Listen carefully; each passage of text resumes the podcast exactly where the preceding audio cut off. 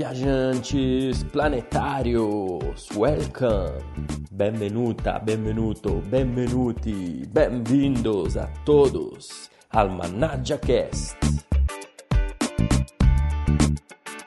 il podcast dello sviluppo umano, o podcast do desenvolvimento pessoal attraverso riflessioni, alta performance, arte, cultura viaggi, coscienza ambientale e alimentare, interviste di Rocco Belletti, Rock Travel Coach, Rock Tour Guide, italiano in São Paulo, un podcast della connessione tra Brasile, Italia e la nazione di tutti noi, la natura, mamma natureza, Pachamama e tutto il pianeta Terra.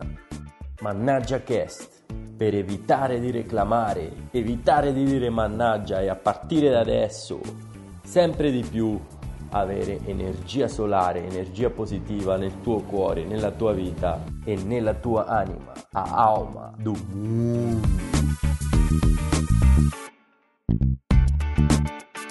Mannaggia significa poxa vida, para nós lembrar que ao invés de reclamar, a gente pode cada dia ter mais gratidão, e substituir a reclamação com esse hábito fantástico de agradecer. Agradeço você por estar aqui comigo nessa caminhada. Bora junto nessa viagem, na qual eu darei meu melhor para trazer assuntos de qualidade para você que quer praticar italiano, evoluir junto comigo e se desenvolver como ser humano. Então, parabéns para você estar aqui.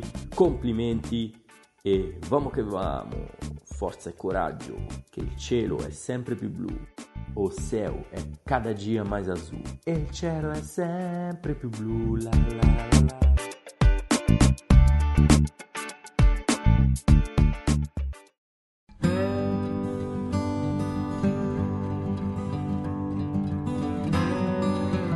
Es vamos!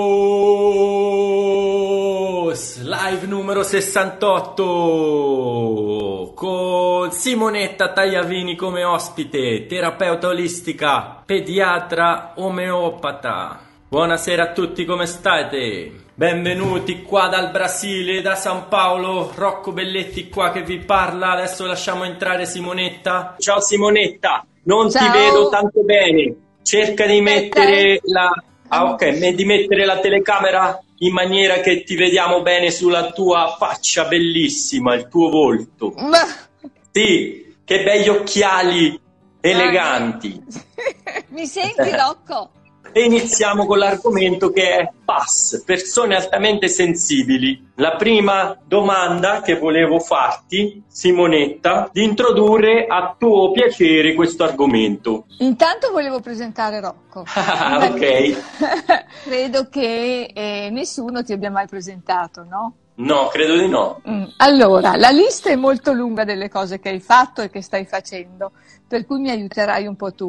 Intanto devo dire che io sono molto affezionata a Rocco perché mm, non solo, come posso dire, lui unisce a quella che è una grande azione tipicamente maschile, capacità d'azione, unisce anche la grande sensibilità a proposito dell'argomento di oggi, che è più del femminile. Bene, tu le hai tutte e due. E gli artisti hanno proprio questo, hanno questa grande creatività. No? E non è un caso che tu mi dicevi hai fatto scuola anche di creatività, vero Rocco? Sì, Tra ho fatto un corso con un comico brasiliano. Bello, bello. E ognuno di noi per trovare se stesso dovrebbe fare teatro, dovrebbe sapere entrare per- bene nei panni dell'altro proprio facendo teatro, ma altrimenti non sappiamo entrare negli altri molto facilmente. Vabbè, lui è laureato in tecniche Scienze e tecnologie alimentari, in- qua in Brasile lo chiamano ingegnero di alimentos, ingegneria Ah. di alimentos. Poi però sei diventato un esperto nel reinventarti e nell'insegnare a reinventarsi, vero? Sì, È affascinante quello che fai e che hai fatto perché stai dando costante dimostrazione che ognuno di noi può fare della propria vita un capolavoro. Dipende da noi e questo diciamo è ancora molto legato all'argomento di stasera perché le cosiddette persone altamente sensibili hanno una grande arma ma che può diventare anche un boomerang. Persone altamente sensibili. Guarda che è stata una scoperta molto recente, è di un'americana, dottoressa Aaron, che ha scritto un libro, Le persone altamente sensibili, ed è proprio una categoria di persone che rientrano nella piena norma, ma che hanno caratteristiche particolari. Sai perché ne sono venuta a conoscenza? Come hai fatto? Perché sono, ero a fare un, come docente un corso di comunicazione non violenta sentendomi e leggendo, avendo letto poi il mio libro, che ho scritto come racconto del mio viaggio nella malattia, aspetta perché mettiamo, mi ha detto, ma guarda, tu hai praticamente tutte le caratteristiche della persona altamente sensibile. Lei la conosceva perché la figlia del suo compagno, di suo marito, è una psicologa, Elena Lupo, che è andata in America a conoscere la dottoressa Aaron ed è diventata specialista in questo ramo. Rileggendolo adesso dico, questo è il racconto di una persona altamente sensibile, perché ho tutte le caratteristiche tipiche di quella categoria di persone. Questo Se libro la... che tu hai scritto, eh, quando l'hai scritto? In che anno? Allora, io l'ho scritto nel 2017. Sì, infatti ho conosciuto l'Anna subito dopo, e, dopo averlo pubblicato. E sono persone che già da bambini sono così. Ed sarebbe molto importante conoscere questo tipo di realtà, averne la consapevolezza, perché questi bambini vedono le cose in un modo completamente diverso dagli altri e rischiano di non essere compresi, perché le loro caratteristiche sono, cioè hanno la capacità di filtrare la realtà in un modo di processare, viene chiamato così, di processare la realtà in un modo completamente diverso, aiuto dove sono. Allora, di questi bambini che sono altamente sensibili, mi è venuto subito un dubbio. Ci potrebbe essere una connessione con eh, uno che è dislessico o no? Certo. O non c'entra niente? Allora, possono essere, siccome sono bambini assolutamente normali, ma con caratteristiche diverse, da piccoli purtroppo possono essere scambiati per bambini con problemi. Perché? Ma perché il loro modo, ti ripeto, di vivere la realtà è molto molto più profondo, per cui loro percepiscono in un modo incredibile, vale a dire, non si accontentano di vedere come fanno gli altri, ma sanno capire se tu stai mentendo, per esempio, se un genitore sta dicendo la verità oppure no, se un genitore litigando apparentemente fa finta che sia una cosa da nulla e invece loro percepiscono che è una cosa molto grave. E soprattutto sono molto tesi ad aiutare gli altri. Ma siccome loro sono senza confini, sono definiti bambini la, senza pelle o con la pelle molto sottile. Perché? Perché comunque sentono più degli altri. E questa dinamica non li aiuta di certo nella crescita, soprattutto se si trovano con genitori che non hanno capito queste loro necessità. Perché tra l'altro mh, dal momento che sono così profondi, sono iperstimolati in tutto questo, senza che loro lo vogliano. Si stancano molto facilmente. Quando elaborano sono continuamente in un atteggiamento di iperlavoro, per cui hanno bisogno di tempi di recupero. Se un genitore che non è altamente sensibile pretende che il suo bambino faccia il lunedì il calcio, il martedì l'atletica, il mercoledì un'altra roba, più la scuola, più tutto il resto, succede che questo bambino va in down. In più è consapevole di non soddisfare le attese del genitore, per cui si carica di mancata stima per sé. E che cosa fa siccome ha il bisogno di essere amato, ammirato? Non fa quello che piace a se stesso, ma mette in atto un programma per piacere agli altri. Quindi mm. non sa più chi è e questo è un grosso guaio, perché arriva la resa dei conti, non da cucciolo ma più avanti, e più avanti dopo può essere tardi, perché poi è facile entrare in una patologia. E quindi quella che può essere considerata come un grande dono che è quello di comprendere bene gli altri, di andare a fondo, di essere profondi, si trasforma in qualcosa di molto pesante. Sono quei classici bambini, per dire, che sono la grande risorsa di ogni insegnante, perché sono quei bambini che, siccome hanno questa, proprio questo dono di voler aiutare chi ha bisogno, perché non tollerano l'ingiustizia, non tollerano che un bambino venga deriso e vogliono aiutare l'altro, sono i bambini perfetti per essere messi nel banco con un bambino che disturba. Ma lui rimane, si addentra talmente nella psicologia dell'altro che si che va molto oltre non avendo confini e quindi rischia di essere invaso da quelli che sono i eh, sentimenti dell'altro e i dolori dell'altro. E quindi è un rischio molto grande questo, perché se non si usano strumenti, strategie per evitare questo, il bambino arriverà veramente fatica a vivere. Infatti una delle caratteristiche di queste persone è di affaticarsi molto e di avere bisogno di tempi in cui isolarsi per riprendersi, per ricaricarsi. Quindi secondo te come si fa a caratterizzare questa cosa? Può essere un dono o un problema essere una persona altamente sensibile? Perché potrebbe essere le due cose nello stesso tempo a seconda di come uno si comporta con loro. Bravissimo. Infatti io ritengo che sia indispensabile che una verità così scientificamente provata sia conosciuta, è troppo poco conosciuta ancora, perché ogni insegnante, ogni genitore, ogni adulto che ha contatto con un bambino dovrebbe conoscere questa realtà. Sono 20, dal 15 al 20% delle persone mondiali, della popolazione mondiale e considerando l'altro 80% non è che gli altri non siano sensibili, gli altri sono normalmente sensibili e spesso e volentieri non capiscono il bambino altamente sensibile. Poi succede la stessa cosa nell'adulto, eh?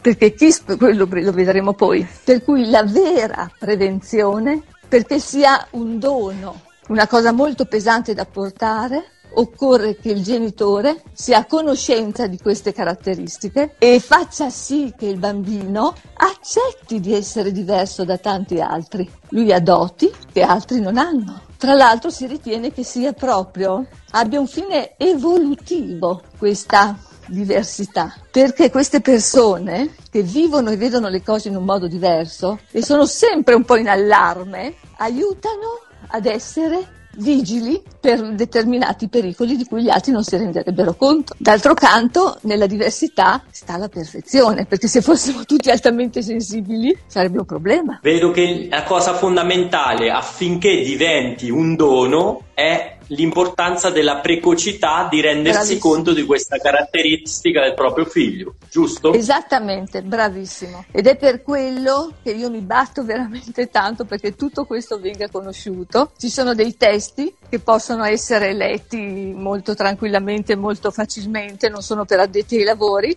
e che aiutano veramente molto, perché sono caratteristiche che, eh, in cui ognuno, se è altamente sensibile, si può riscontrare. Per esempio, veramente, ed è un, per tutti noi che siamo altamente sensibili, scoprire che finalmente non siamo dei diversi nel senso patologico è una grande cosa. Io ricordo da piccola, quando andavo al cinema e vedevo, sentivo questa voce enorme, eh, gigantesca, mi spaventavo a morte. Quando c'era una scena un po' violenta, tuttora c'è una scena violenta, io mi copro gli occhi. Mi copro gli occhi perché non tollero la, la scena di violenza. E questa è una caratteristica di questa ipersensibilità. E se c'è per esempio una luce troppo forte, se c'è un rumore di fondo, magari io sto studiando e c'è un rumore di fondo mi dà fastidio. Se c'è un, grane, un granellino nella scarpa, e insomma siamo un po' la principessa del pisello, nel senso che notiamo tutte quelle piccole cose. Una cosa che ti volevo dire, che chiedere, praticamente questo che dici tu mi fa pensare come in realtà uno che è pass, è una persona altamente sensibile, in realtà sta avanti rispetto agli altri a livello spirituale, diciamo, e mentale. Certo. Però, come tutte le persone che stanno avanti, all'inizio chi sta nella media, che fa parte della maggior parte della popolazione, quando uno sta più avanti degli altri, all'inizio viene visto come se fosse un pazzo, poi dopo gli altri si rendono conto che quello è un genio, in realtà. Esattamente. È praticamente una cosa del genere. E siccome soprattutto i bambini non vogliono essere diversi dai, dai coetanei, cosa succede? Che tu fai di tutto per essere come loro. Ma essere come loro vuol dire non essere più tu, perdere la nostra identità non sapere più quello che ti piace veramente perché fai quello che piace agli altri per non deluderli. Tant'è vero che uno dei tratti più tipici della persona altamente sensibile è il perfezionismo. Tu fai di tutto per compiacere gli altri e quindi per fare le cose non ti basta mai quello che stai facendo, anche perché, visto che hai avuto un passato in cui spesso non sei stato capito, in cui è mancata l'autostima, hai dovuto sempre correre, correre, correre e quindi non puoi giustificarti un errore. È pazzesco, è una fatica costante, costante. Ma però tanto più un genitore capisce questo e tanto più incoraggia il bambino dicendo ma che meraviglia, tu sai fare cose che altri non sanno fare. E questo è fondamentale. Una cosa che ti volevo chiedere, per quanto riguarda le caratteristiche diverse tra una persona altamente sensibile e un'altra, quali sono praticamente le differenze, quali sono le varie tipologie, diciamo, di sì. pass? Ecco, intanto non c'è una persona altamente sensibile uguale all'altra, per cui anche qui c'è l'unicità, l'irripetibilità della persona. E poi ci sono due categorie, le persone altamente sensibili estroverse e quelle introverse. E quelle introverse sono quelle taciturne, tendenzialmente molto solitarie, che sembrano solo timide, mentre le estroverse sono persone che stanno volentieri con gli altri, persone che amano le amicizie, ma che hanno però in comune con gli altri quali caratteristiche? Si stancano prima degli altri, per cui c'è un tempo, una durata oltre il quale non ce la fanno più. E se vanno oltre questo limite, veramente mh, mm, vanno in ansia. Mm, il bambino diventa, se era prima gio- gioioso, diventa improvvisamente, eh, mh, mm, apparentemente, capriccioso, irritabile, diventa un altro. Mio marito, quando siamo a una cena trascorso un certo numero di ore, soprattutto se siamo a una cena dove c'è molto rumore, confusione, dove si parla di roba che magari mi stanca un po'. Sul tempo sembro veramente cenerentola, scatta l'ora e io devo andare via. Perché amiamo di, amiamo di più i rapporti con persone che abbiano la nostra sensibilità, la nostra profondità. Con questo non è che uno non ci stia volentieri, però bisogna che teniamo conto di questa caratteristica e molte volte rischiamo di non essere capiti. Infatti mi sono fatta qua un elenco di quello che una persona altamente sensibile deve, aspetta perché me l'ero segnata, ecco, le 11 cose, questo ce lo dice un'altra psicologa molto brava, Elena Trucco, le 11 cose che dovrebbero sapere le persone che vivono accanto alle persone altamente sensibili, perché se non lo sanno rischiano di non capirsi. Le persone altamente sensibili hanno repentini cambiamenti di umore, estrema sensibilità ad alcuni rumori, appunto. Le feste rumorose li, ci destabilizzano, non ci piacciono. Alcuni lavori sono non adatti a noi. Un sesto senso sulle persone, cioè io sento quando una persona fa finta e quindi non è facile poi mentire a noi. Buoni ascoltatori empatici, ecco, io ho scelto per fortuna la cosa buona che ho fatto nella vita, il lavoro che mi sono scelta, perché effettivamente riesco ad entrare nelle persone e riesco ad entrare talmente bene che poi mi faccio invadere da loro, perché non ho confini. E questo Infatti una delle strategie è quello di creare un po' di confini, altrimenti poi va a finire che ci stanchiamo veramente da morire e stiamo male soffrendo quello che soffre la persona che viene da noi. Certamente siamo buoni ascoltatori empatici, troppo orientati verso l'altro da trascurare i nostri bisogni. L'altra cosa, piangiamo facilmente e ci sono persone che non sopportano vedere una persona piangere. Perché si possono anche... sentire in colpa, forse. Forse. forse, o risuoniamo con un bisogno che loro hanno e che non vogliono riconoscersi, perché può esserci anche questo. E pensate a un bambino, soprattutto un maschietto, che abbia un genitore che si è messo una corazza incredibile per non soffrire e che vede il suo bambino maschio piangere. Non lo sopporta e questo bambino si vieta così di emozionarsi, di vivere la sua corporeità. È terribile.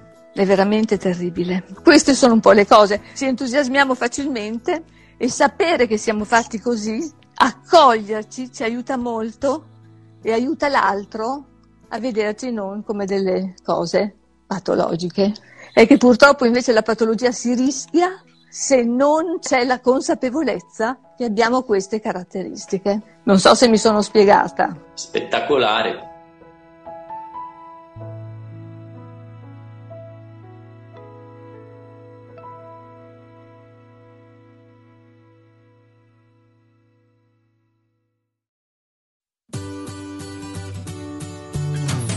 Proprio un carattere ereditario e quindi è importante perché, per esempio, se un genitore è già ipersensibile, corre meno rischi di fare erroracci, però corre il rischio di un isolamento e quello che succede poi tra una persona, ne parleremo dopo, che sceglie una persona altamente sensibile come partner, come lei, o non altamente sensibile. E lì i rischi ci sono eh, sia da una parte che dall'altra.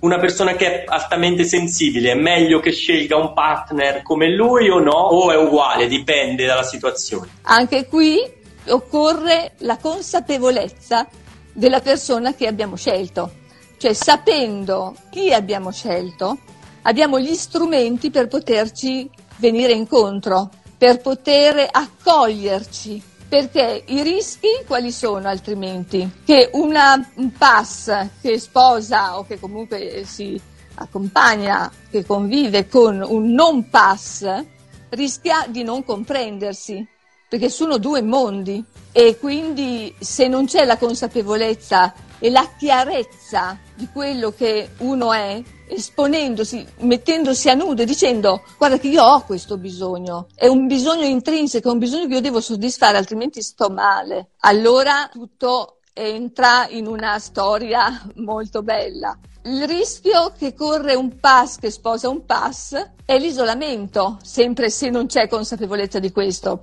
perché sono due mondi che si uniscono e creano il vuoto intorno perché si sentono una coppia diversa dalla maggioranza delle coppie che magari frequentano. La comunicazione non violenta è fondamentale per tutti i tipi di comunicazione, in particolare con i bambini, ma anche tra gli adulti. Perché? Che cosa ha di caratteristica? Se vuoi un giorno faremo anche quella. Ha la caratteristica di non giudicare l'altro, ha la caratteristica semplicemente di far presente quali sono i tuoi bisogni all'altra persona senza giudizio. Perché se tu, bambi- se, perché se tu usi il giudizio e non situazionalizzi la cosa, quello reagisce attaccandoti. Se io dico a un bambino, sei sempre il solito, guarda qui che razza di disordine, possibile non imparerai mai niente, tu hai decretato il suo fallimento e lui si difenderà e non ti ascolterà. Un'altra cosa se tu dovessi dire, tesoro mio, io mm, mi sento non compresa quando vedo tutto questo disordine oggi nel mio bisogno di ordine. Allora, non è detto che risolva, però lui non ti attaccherà perché non lo stai giudicando, stai dicendo semplicemente qual è un tuo bisogno. Gli stai mostrando il tuo mondo e la, sua, la tua necessità. In questa maniera l'altra persona si collega in maniera empatica molto di più perché non si viene giudicata non viene, non viene attaccata. Io volevo sapere un attimo, che siamo verso la fine, mancano più o meno 6, 7, 8 minuti. Sì. Ti volevo chiedere qual è la tua esperienza personale come una pass. Poi, secondo, di parlarci un po' del tuo libro e ti volevo sì. chiedere una curiosità se hai già visto un film che si chiama Straordinario, che non ha a che vedere con questo argomento, però parla di un bambino che andava a scuola vestito che aveva una malformazione, quindi si sentiva giudicato dagli altri certo. come differente e andava vestito come un astronauta. È un film che mi ha fatto piangere molto. Io l'ultima volta che avevo pianto, mi ricordo, era stato dopo aver visto la, il film La vita è bella, che arrivava alla fine, uh. che il papà gli, gli, diceva che aveva vinto il carro sì, armato proprio. al bambino. Questi due film mi hanno fatto piangere molto. Volevo sapere chi è che ha visto questo film e se tu l'hai visto. Purtroppo no, e lo vedrò, anche se so che piangerò. Perché, per esempio. Io non riesco a rivedere film che pure mi sono piaciuti moltissimo, ma che mi hanno veramente fatto stare male. Noi siamo in grado di non riuscire poi a dormire la notte se abbiamo visto scene di questo tipo o comunque che hanno affrontato tanta sofferenza. E il nostro modo di vivere così in profondità le cose, credimi, lo accennavo anche così, in alcune riflessioni che ho fatto su Facebook quando è, morto, è morta Luna.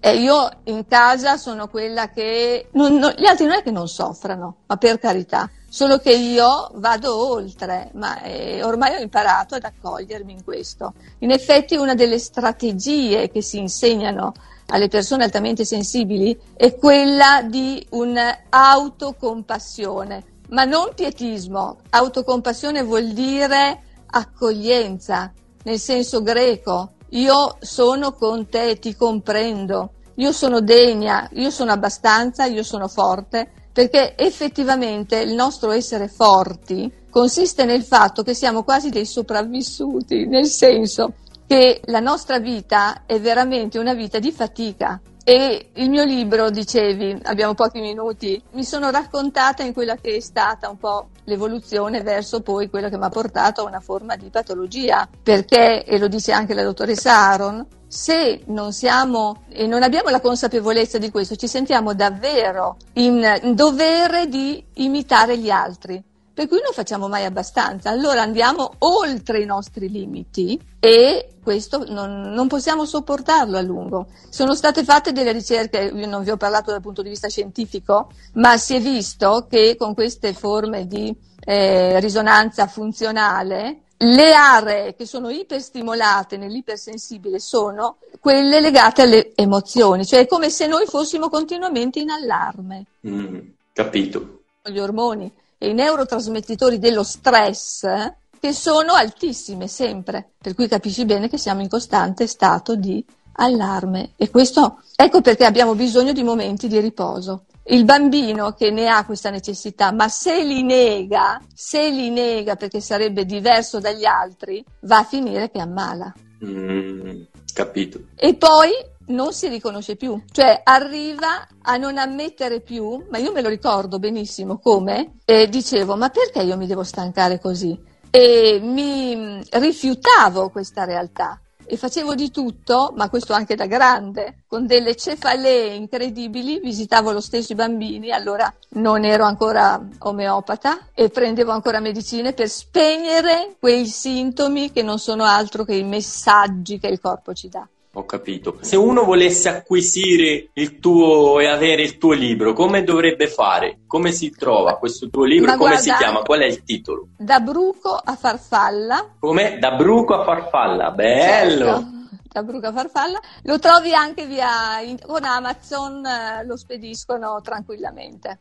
Ah, l'hai mai sentita quella canzone? Bru, bru, bru, bruco tricolore coi pie, pie, pie piedi fa rumore nel bo, bo, bozzolo no. di seta s'attormenta, vola vola la farfalla che diventa. Era una canzone che io insegnavo ai bambini qua quando facevo a lezione di italiano e di inglese che nelle bello. scuole da, che avevano bambini da sei mesi a cinque anni. È che stata bello. un'esperienza spettacolare che mi piacerebbe ritornare a fare. Poi dopo mi sono trasferito in un'altra città al mare, a Paraty, sì. e quindi non ho più insegnato ai bambini, ma io e, e insegnavo con le, le canzoni e questa io non la conoscevo neanche prima, sì, sì, ma sì, dopo cercando su YouTube eh, uno magari eh, stando lontano a volte conosce delle cose pro- del proprio paese che non avrebbe mai ricercato se stesse vero, lì. È vero. A proposito di reinvenzione, in questo momento il turismo è fermo, però bisogna reinventarsi. Quindi ci è uscita fuori questa cosa dei tour virtuali. Io devo fare per la prima volta in vita mia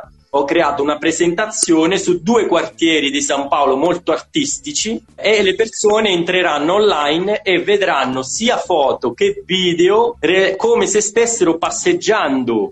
eh, in queste zone. Uno può entrare dentro il museo, vedere i graffiti, eh, i locali di vita notturna la storia antica del quartiere, eccetera. E sarà una presentazione di un'ora e mezzo, però è con un programma che non avevo mai usato. Sono anch'io un po' tipo in apprensione perché spero che andrà bene. Ma poi in futuro, se a voi vi interessa, la faccio, eh, oggi la faccio in portoghese. Verranno anche alcune guide turistiche a vedere questo tour online perché anche se Bello. uno è guida, San Paolo è talmente grande che non è che si può conoscere tutto. Quindi ogni guida impara dall'altro perché uno può Bello. essere specializzato su una cosa, uno sull'altra. E io la, probabilmente, se va bene, inizierò a fare varie presentazioni e poi magari preparo anche qualcosa in italiano, così chi è interessato, che non può venire in Brasile adesso, può comunque conoscere qualcosa di queste parti attraverso questi tour virtuali. Bello, ottimo, ottimo Rocco. Ottimo, sei un grande Rocco, l'ho sempre saputo.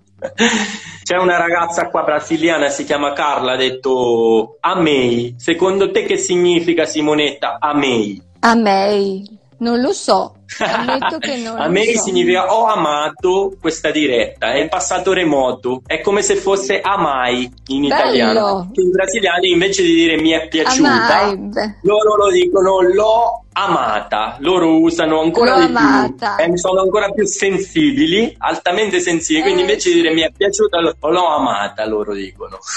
Certo, ci sono delle popolazioni in cui questa, questo carattere è più presente di altre. Le latine, per esempio, lo hanno senz'altro più delle popolazioni dove il sole lo vedono un po' meno. E perché le, i fattori atmosferici sono molto importanti. Noi viviamo, siamo un microcosmo che vive nel macrocosmo e non possiamo non essere influenzati in tutti i sensi. È vero, il sole è fondamentale, è certo. energia fondamentale che ci aiuta ad illuminarci e a salire in uno stato esatto. un po' più elevato e quindi esatto. la presenza del sole a livello climatico aiuta per avere un animo più sensibile più positivo. Ancora grazie Simonetta, prego, mi piacerebbe prego. stare qua un'altra ora, vai, ma mi aspetto. Vai, vai, e vedrai che andrà benissimo. E ricordatevi di questo libro se vi siete incuriositi che si chiama Dal bruco alla farfalla che sarebbe sarebbe da mm, bruco seria come se fosse minhoca a borboletta. È una trasformazione di una persona che è, una, è minhoca e vira borboletta.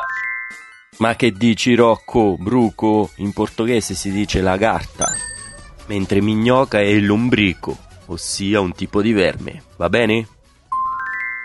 Essa história do livro da Simonetta para praticar italiano também. Un abbraccio a tutti, spettacolari per la vostra presenza e Simonetta e Luciano un abbraccio quantico, fortissimo a voi e a tutta la famiglia. Grazie anche a te Rocco e a tutti. Ciao, buonanotte. Ciao, ciao, ciao. ciao a tutti, ciao.